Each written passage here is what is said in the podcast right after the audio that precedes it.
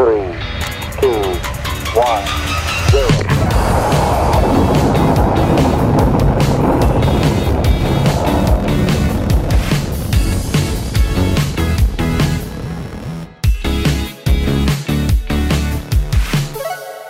And we're back. Another episode, Space in 60. Another episode of Space in 60 with Andrew Pilip, Chuckwood, Chuckwood. And Clint Gromman, Min Min Min. You'll get one. Stick with it. Yeah. You'll get it sooner or later. Oh yeah, we're back for another episode. There's just been, you know, a crazy world in the space industry lately. Lots of stuff happening. So much stuff that I can't think of a single thing. No, there's lots going on. Like when you're hearing this one, we've just had DART crash into an asteroid not too long ago. Like that was a cool thing. Yes. And trajectory changed. Everything kind of went off without a hitch. Yep. And that was just amazing. And I think I heard that it was flying at 4,000 miles per second. Like to be able to do the math to hit an asteroid moving that speed to get there, it's crazy. If it's not metric, I don't understand. Yeah, you Canadians and your weird, weird measurements. Weird, weird, evenly, you know, divisible by 10 measurements. It's actually quite logical. Mm-hmm. Indeed. But yeah, lots going on in the space industry. And today we've got a really cool guest, as usual. All of our guests are amazing and cool. And this one is an author, And podcaster. And visual effects supervisor on like space shows and A-lister space shows and two in the morning space shows. And can't wait to introduce him to the group. oh, just come on. He worked with Star Trek. Like, let's, He worked with he, Star- yeah. yeah. Yeah. He's worked with Star Trek. but he's also the editor of a magazine, the author of a lot of books. And so for today, we'd like to welcome onto the podcast Rod Rod, Pyle. Rod Pyle. Rod, welcome to Space and 60.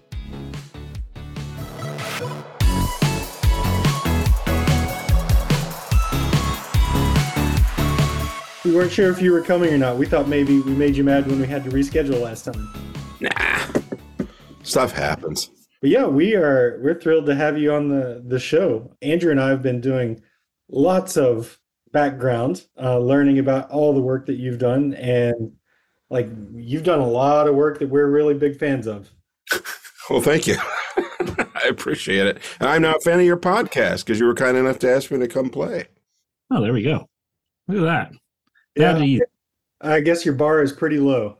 We appreciate that. Well, I've done two podcasts. The first one lasted 80 episodes. Uh, the current one's up at about 32. And this time, fortunately, I have a radio company who's handling the producing and the editing and all that stuff. That's no fun for any of us, but it can be a thankless endeavor sometimes. So I, I appreciate that you guys are doing this because it's never easy. Podcasting is hard, and the audience needs to know that it's really hard.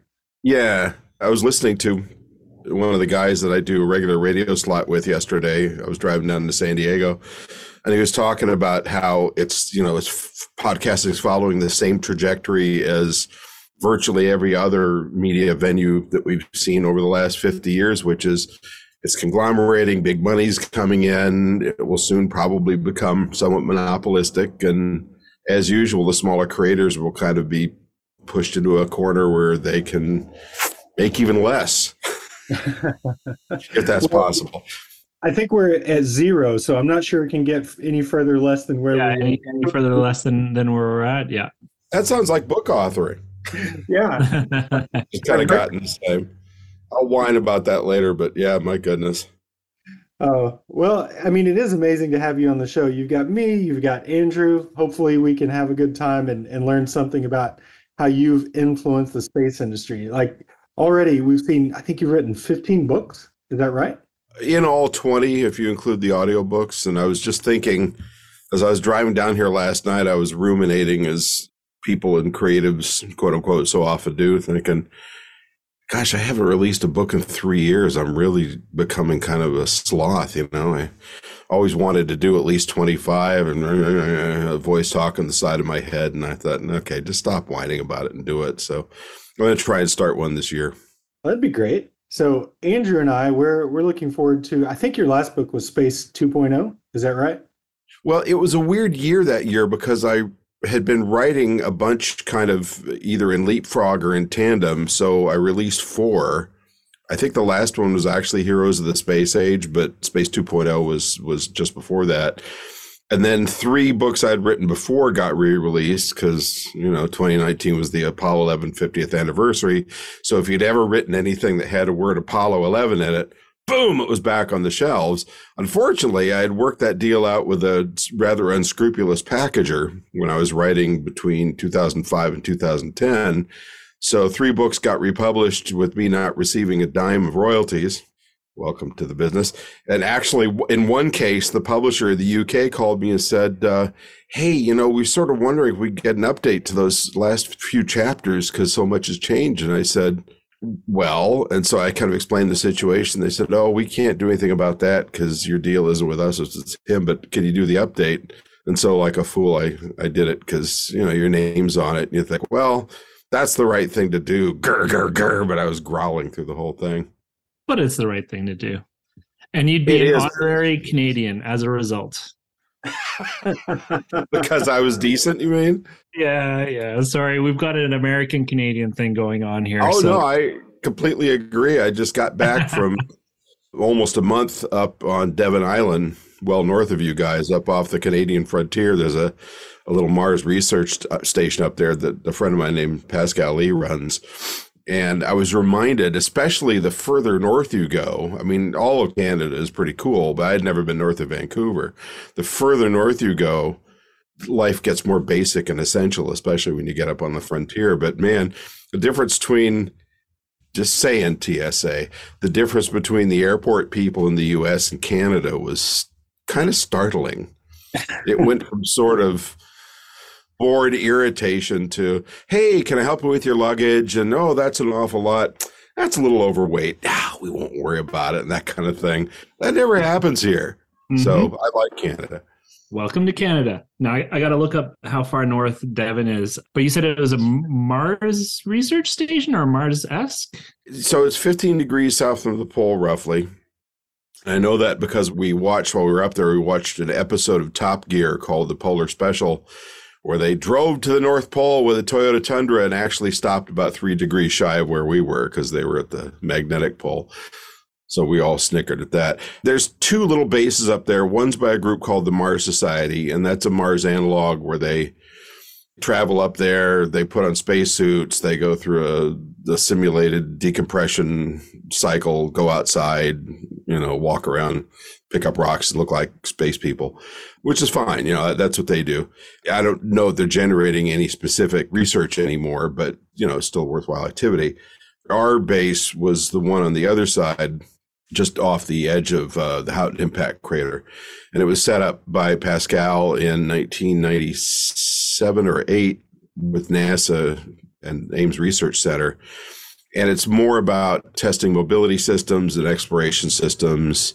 He's tested, I think, three generations of uh, EVA suits up there from Hamilton Standard, the other spacesuit company that keeps escaping me that is currently has a contract with Artemis and uh, for the Artemis mission. This year, he was testing drone techniques for like you know how ingenuity pops up to give the perseverance rover a look at what's ahead so you don't drive into a sand dune or over a cliff or something so this is a similar technique using both drones and balloons the idea is that a drone can do reconnoitering and actually if you equip it right if an astronaut sees uh, an interesting looking rock target on mars in the future say, you know, a quarter mile away, you could fly a drone over, grab a sample, bring it back and run it through the lab without having to risk astronaut or rover. So that was just some of the, the stuff they're doing up there. And then there was a group from MIT, three guys who came up, were doing a radio astronomy experiment that was actually really cool. They were looking for the radio signal, the RF signal of the very first reionization of the universe. I think it was 100 million years after the Big Bang or something maybe less than that. That's where the first stars started to form. So there's a very weak signal coming from that, but you've got to, you know, tease it out from the, the cosmic microwave background and all the other radio hash that's coming from 13 or so billion years ago. So they needed to be in a radio silent area. So while we were doing all our, our Mars analog stuff, they were doing that, which involved these guys were like Spartans and involved laying out a backplane grid that was six miles of wire run back and forth, but they had to be at exact widths apart. So in one area they'd be half inch, another area they'd be three inches, because of course you're trying to intercept this radio frequency. And then there's an antenna on top of that. And even though it's radio silent, they were getting this noise spike in a certain frequency range. I mean, it just, you know, rain, sleet, snow. They're going out there on the ATVs and riding a mile and a half to change batteries every uh, three times a day and so forth. But it was amazing. And if you ever get a chance to go up there in that region, it's so Mars like, you know, with the exception of the fact, of course, that you don't have to wear a pressure suit and you're not breathing perchlorates and being bathed and killing radiation and all that. Other than that, it's so Mars like, it's amazing, even down to the sharpness of the dust, which pervades everything. So we were up there for about 22 days. It was really great. Oh, that's amazing.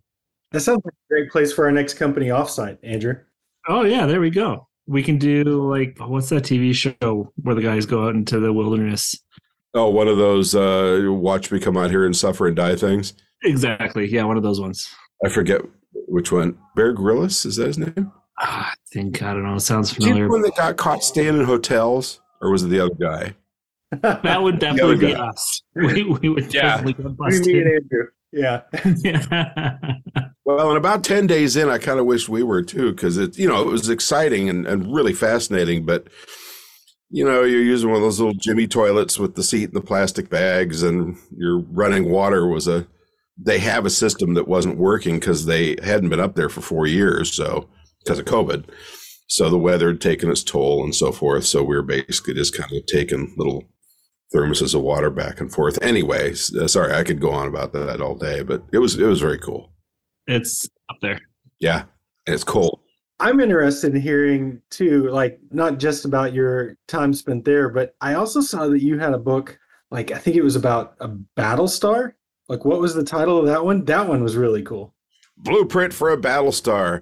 That was supposed to actually be called uh, How to Build a Death Star. And that was one of those cool situations where, so I started writing books in 2004, 2005.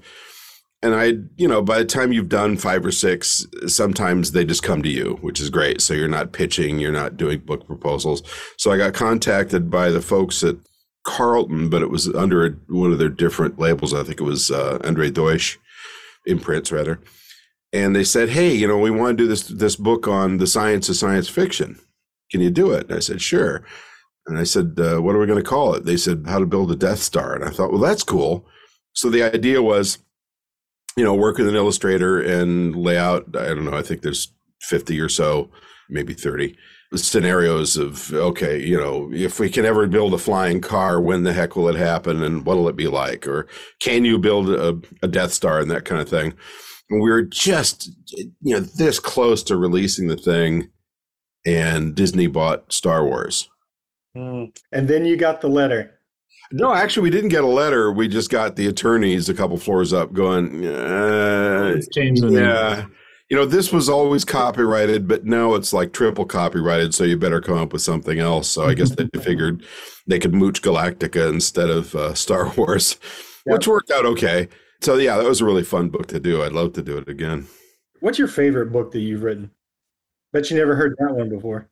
Well, and it's always a hard question to answer because it kind of shifts over time. And, you know, then I'll go back and eh, maybe twice a year I'll check Amazon to see how the reviews are doing. And it's like, well, gee, that one got more reviews than this one. So maybe I like that more today. But I think overall, not a favorite because I enjoyed doing them all. But the, but the one that was the most fun, I think, was uh, Amazing Stories of the Space Age because it was all about okay let's dig up the stuff that we thought about doing but didn't or that we were going to do in a different way and then it transmuted. So for instance you know the original voyager was a much bigger project that would have required a saturn v to launch and it was mars bound and i mean it was immense. It was like the the mass of apollo hardware. It was this huge crazy typical example of early nasa and sort of in a way what become later NASA, which is you know, it got bigger and bigger and bigger, and different science teams would come in. Well, let's add this. No, we ought to have that. And they, no, we can have a walking, talking robot that rolls out. I'm exaggerating, but it was kind of along those lines. Or the idea that it would make sense for the Russians, the Americans to both detonate nuclear warheads on the moon, because that would show everybody on Earth who had the bigger bomb, Hmm. so on and so on. So That sounds brilliant. Just brilliant. Yeah. Oh, it was a brilliant time, you know, and I think they were gonna we were gonna do one on the Terminator, and they were gonna do one elsewhere.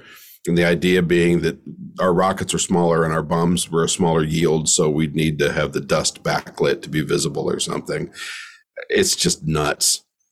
And of course, if you've ever looked at Project Horizon, which was the 19 late 1950s U.S. Army plan for a moon base, because of course you want to get there before the Reds do. They were going to build a four habitat moon base using, I think, the Saturn One as the launcher. And so von Braun was in on the design of this. And you know, you tell Werner von Braun, the father of the Saturn V, hey, we're going to get the military to step in and pay for a trip to the moon. He's like, yeah. And off he goes with his, his drafting pencil and a slide rule. So it was going to be, like I said, I think four habitats. The idea was a first crew would go up, they'd survey that area of the moon that they, whatever they chose, which they'd choose from orbit, land, and there'd be a bunch of stuff that would be, I guess, uh, either pre or post position for them. The long and short of it is within a year, there would have been three crews up there with cranes and atomic power and so forth who were going to dig trenches in the lunar surface, which we knew nothing about at that point at all. We were just looking at through telescopes. Bury these habitats, connect these habitats, set up the nuclear power generators, and they were uh, eventually going to have a crew of, I think, uh, between 20 and 40 soldiers up there. Of course, if you've got soldiers on the moon, you have two other things you have to think about, which is having nuclear missiles on the moon to send back to Earth. Because when you're in the middle of Cold War, why just have ICBMs when you can launch them from the moon back to the Earth, which made no sense whatsoever because it's a three day trip. But more impressively, they wanted to have armed military up there because you never know when those Russians are going to come bounding over the next crater. So they had small yield nuclear bazookas. Nuclear Wow. bazooka. So long as they had duct tape, it would have worked out just fine. Nuclear bazookas, uh, lunar claymore mines, which work really well, of course, because there's nothing slowing down all those little ball bearings that are blasting out of your mind, and pellet guns, because they reasoned, you know, on the moon, you don't need to kill the other guy. You just need to puncture his suit with a BB, and that will require a couple other guys to go drag him off. Although on the moon, you know, you're a lot stronger than you are on Earth because moon soldiers don't weigh as much. But yeah, it was it was great fun. So I was just reading through all that stuff and, and grooving on it. It was great. Yeah, I'm sure.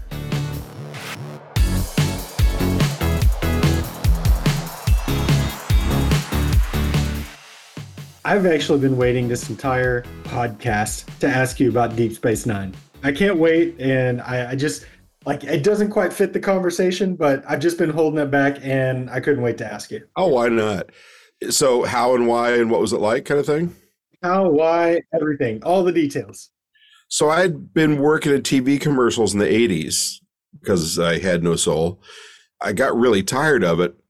So after about five years, seven years of that, I said, okay, I've, I've got to go pay for my, my sins.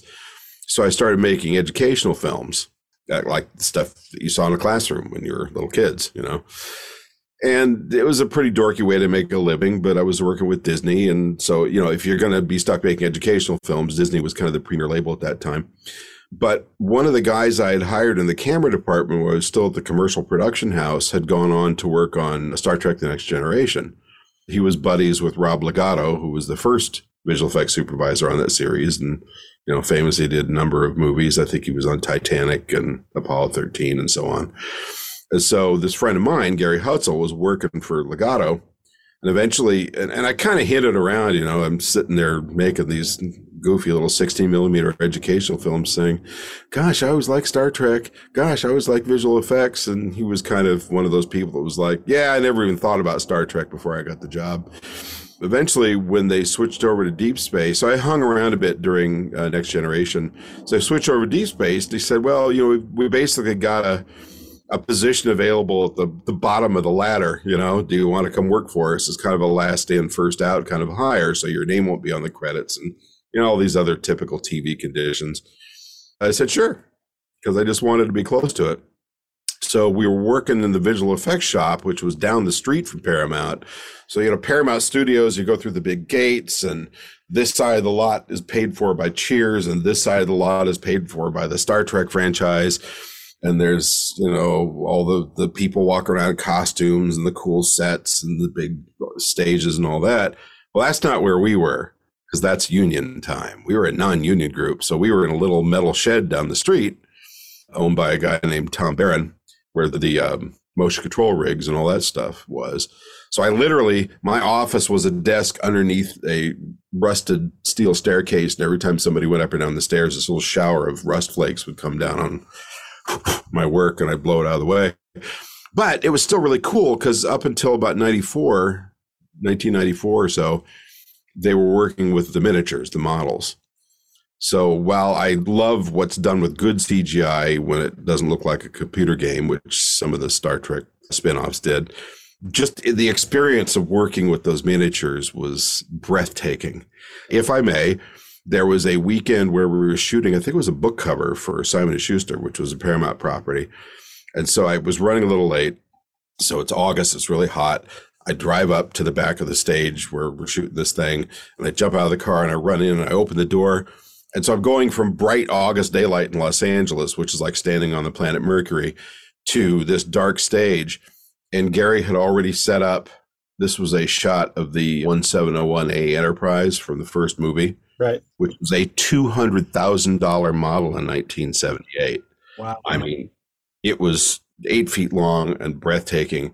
So I, the door smashes open. I walk in and I see this thing illuminated in the distance against pitch black. He had done this very deliberately as just kind of a, a gift for the, the Star Trek geek in the in the group, which is me. And I practically burst into tears. It was so beautiful. And that model was so exquisite. No matter how close you got to it, you still can convince yourself this was the real thing. So that was how I got into visual effects.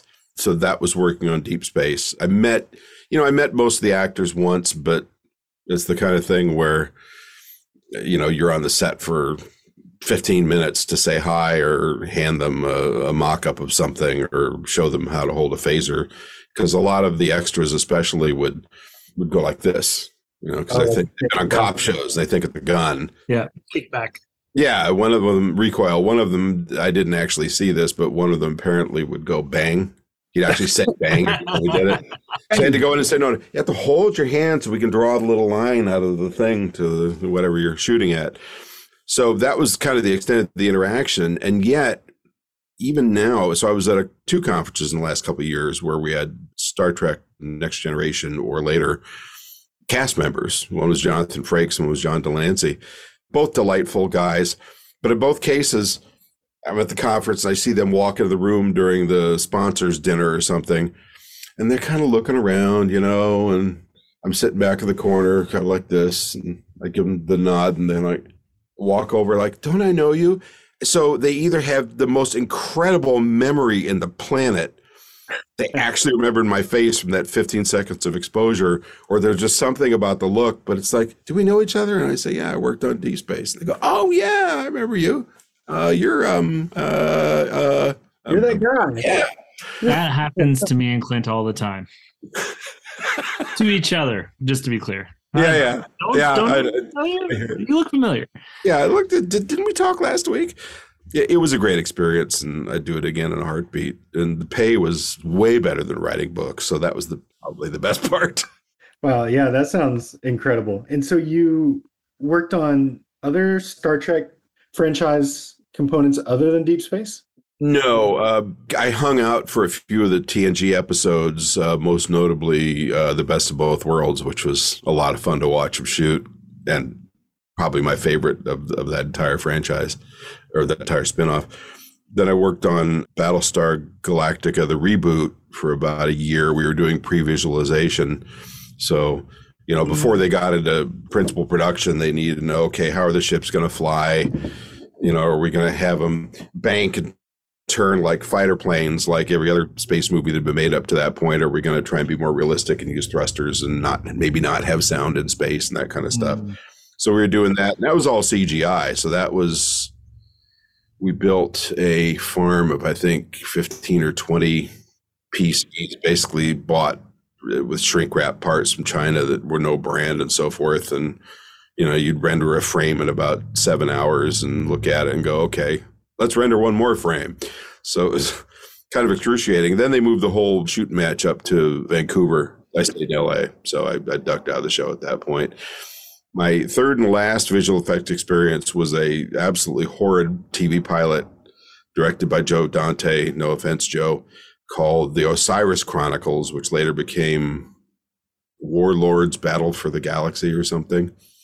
And it was kind of this mashup of Star Wars, Dune, Star Trek, Buck Rogers, you name it.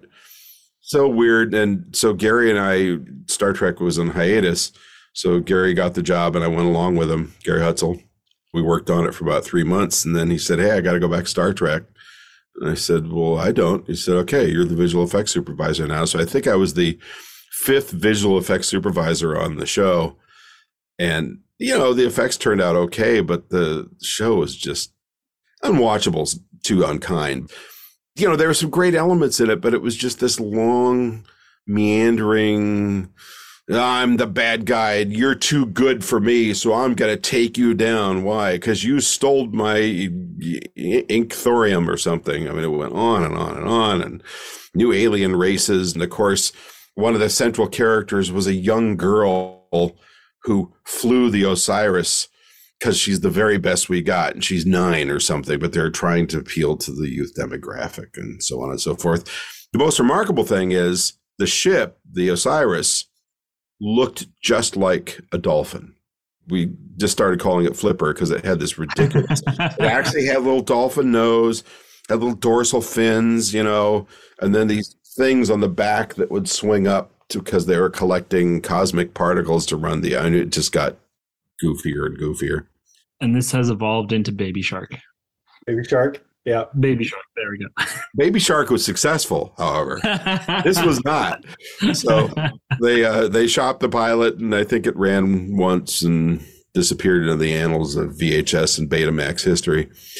But yeah, it was a fun time, and you know the thing was, you made such crazy amounts of money in certain situations. There was a, a on that calendar shoot was a weekend job, so I think we worked two 10 hour days or something you know, the first eight hours is time and a half because it's the weekend, and then the rest of the hour is up till 10 or triple or something. I mean, it was just for the time absolutely insane money, and probably the last time that happened because then I got into writing books, and that's insane on the other end of the scale. So, yeah.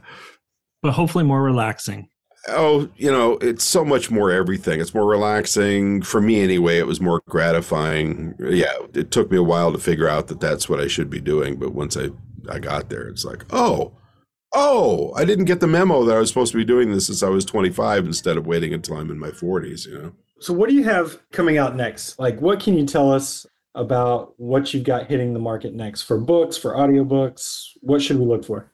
So so far, I wrote two audiobooks early on that were um, just destined for audiobook. That was in like 2003, 2004. And then the rest of them were print books that ended up going to audio.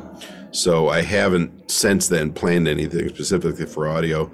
As far as next book goes, it's a really interesting question because in 2017 I took over as editor of Ad Astra magazine and suddenly I was getting my riding high off of a different venue, right? That ends up being about a 25 hour a week job. So suddenly, all those book proposals I had sitting around were beginning to get rather dusty. Part of the reason I went up to Devon Island was because I've been working on an idea about another Mars book, kind of a, a culmination of the, think I've written three now, three or four but I wanted to work this analog experience into it because I thought, well, that'll bring immediacy to it. It's a little more personal. I never inject myself in my into my books except little bits and pieces. And I thought, you know, this could be a little bit more personal, which of course can often be the death knell of an author, right? It's like, I'm going to try stepping my foot into that pool of water. Ow, ow, ow, that's hot. And, you know, maybe that's your last book. So I think it's going to be about Mars. I also was toying with the idea of a book on planetary evolution because I think that's really interesting. So those are the two I've been looking at. However, since 2019, the environment's gotten even worse for authors, if that's possible.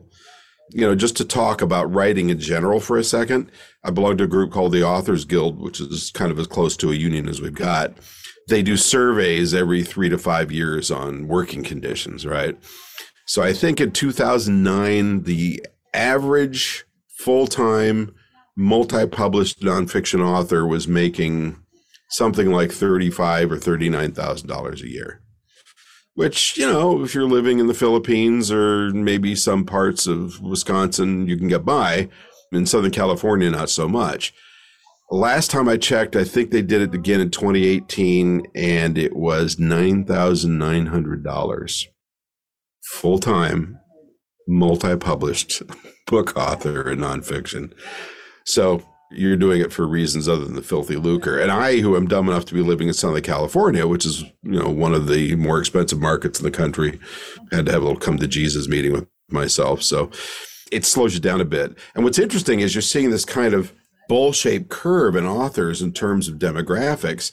So young people up until like late 20s, early 30s are starting to write a lot more because they don't necessarily have mortgages and kids to feed yet and all that and then older people like me who are maybe retirement age or you know they're a tenured professor or something like that who have the ability to like stop working for six months to work on a book can do stuff but the middle class if you will or the middle of that graph is becoming more and more depopulated unless you're an a-lister and actually making a living at it and it's not a good thing for for readers It's sort of self-selecting a big big chunk of the voices out that we want to hear. That definitely makes it hard to uh, keep it going. That's for sure. Well, it's always been a labor of love. It's just now there's a lot more love than anything than anything else. Yeah, a lot of love and just self satisfaction. Well, I for one am looking forward to reading your your next work. I'm kind of an audiobook fan. Like Andrew and I both have kids, and the days of actual reading are almost over for us for a while. Oh, you poor guys. Yeah. yeah this is probably a contributing factor to the change in the demographic in income. So I'm always curious for audiobook listeners, do you tend to listen to them when you're driving, jogging, walking?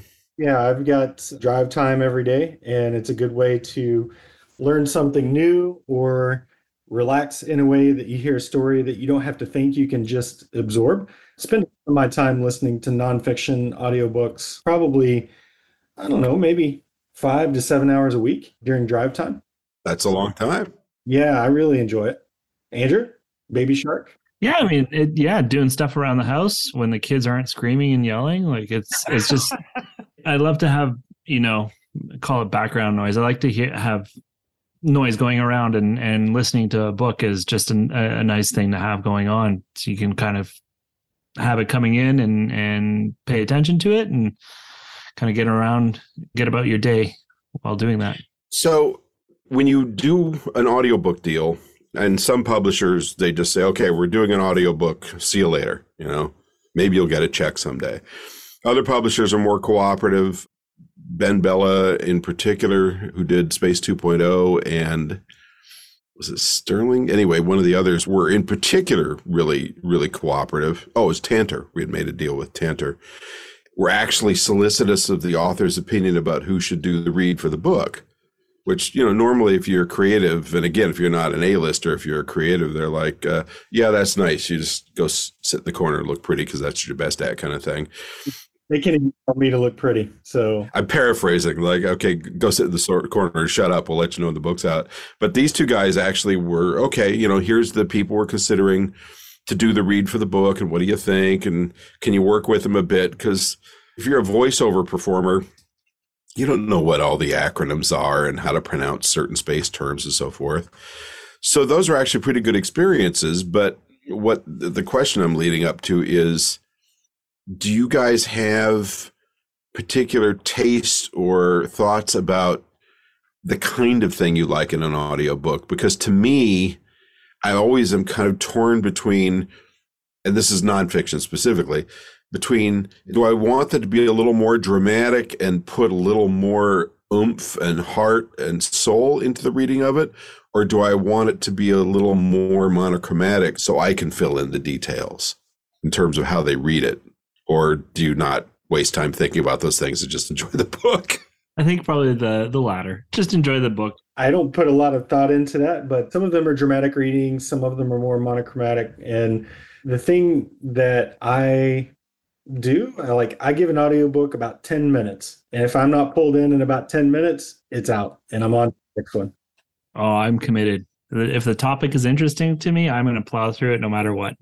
Yeah, one of my favorite books, I don't know if you've heard it, Rod, is uh, one of my favorite audiobooks was my first audiobook and it was The Man Who Knew the Way to the Moon. Like that's an amazing book. I think it came out on I think it was Amazon audiobooks. Might have I think it was Amazon, could have been Audible. I think Amazon didn't they buy Audible? Yeah, they did, but I can't remember where it came out first. And uh, that's what really got me into to audiobooks. And if you haven't heard that one, if you have Amazon, it, it was free at the time, I think, but excellent. Who wrote it? Do you remember? I don't remember, but yeah, the the man who knew the way to the moon, and it was about the theory of lunar orbit rendezvous and how we were. John Houbolt, yeah. There you go. Okay. Yeah, about his life. I read another book about him. I don't think it was that one, but yeah, as as we came up on the anniversary, he suddenly became a hot topic for the first time in his life. Yeah, 19 that I I listened to that, but it was outstanding, and it'd be great um, to start diving into some of your audiobooks if I can ever get back to reading where I can really soak it in, then uh, I'm looking forward to that as well. How old are your kids? Ooh, 10 and 14. Well, you're close, you know, the, the soccer and, and I don't think so. And then you get a couple of years, you start getting the nervous first dates, and then you can just lock them out at night and read in the evenings when you have uh, all that spare time. While you're waiting up. yeah. Yeah, cradling the baseball bat in your hand. Yeah, those years are behind me, but uh, I actually enjoyed them more than I thought I would. I knew I was going to enjoy having a kid, but I didn't know how much. But the late hours waiting up were actually something I didn't mind doing. But I had a son, so that might be a little different. Well, I'm you know thrilled about the work that you've done. Uh, I've always been a fan of Deep Space Nine, and Andrew and I are both big fans of sci-fi. We'll try to stay up till two in the morning to see that one horrendous pilot. Um, yes, definitely. I don't think even then, but okay. But yeah, this has been great. It's been really awesome to learn about your work, Rod. If you have some place that you can steer everyone that listens, or both people that listen to our podcast, where they can go to find your books, feel free it feels like I, always say I have 17 loyal fans. You know, the easiest thing is to get on Amazon. I don't get a kickback or anything. It's just where they live. And the nice thing is, you know, at this point, you can get most of them used for about a quarter of retail. Sorry, publishers, I didn't say that, which is great because, you know, you get a book with a, a little black marks a lot streak on the bottom for two bucks instead of 20. And it's like, I can hang with that. I have a website called pylebooks.com, P Y L E books.com.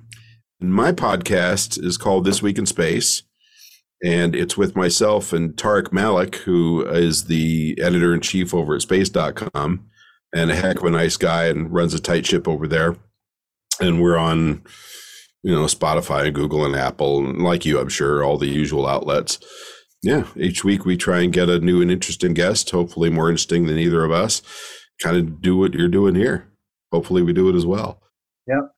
Well, thanks, Rod. It's been amazing having you on the show. Thank you. I'm sure he enjoyed it as well. It was awesome, Rod. It was great to meet you. Likewise. Thanks, guys. All right. Thanks, Rod.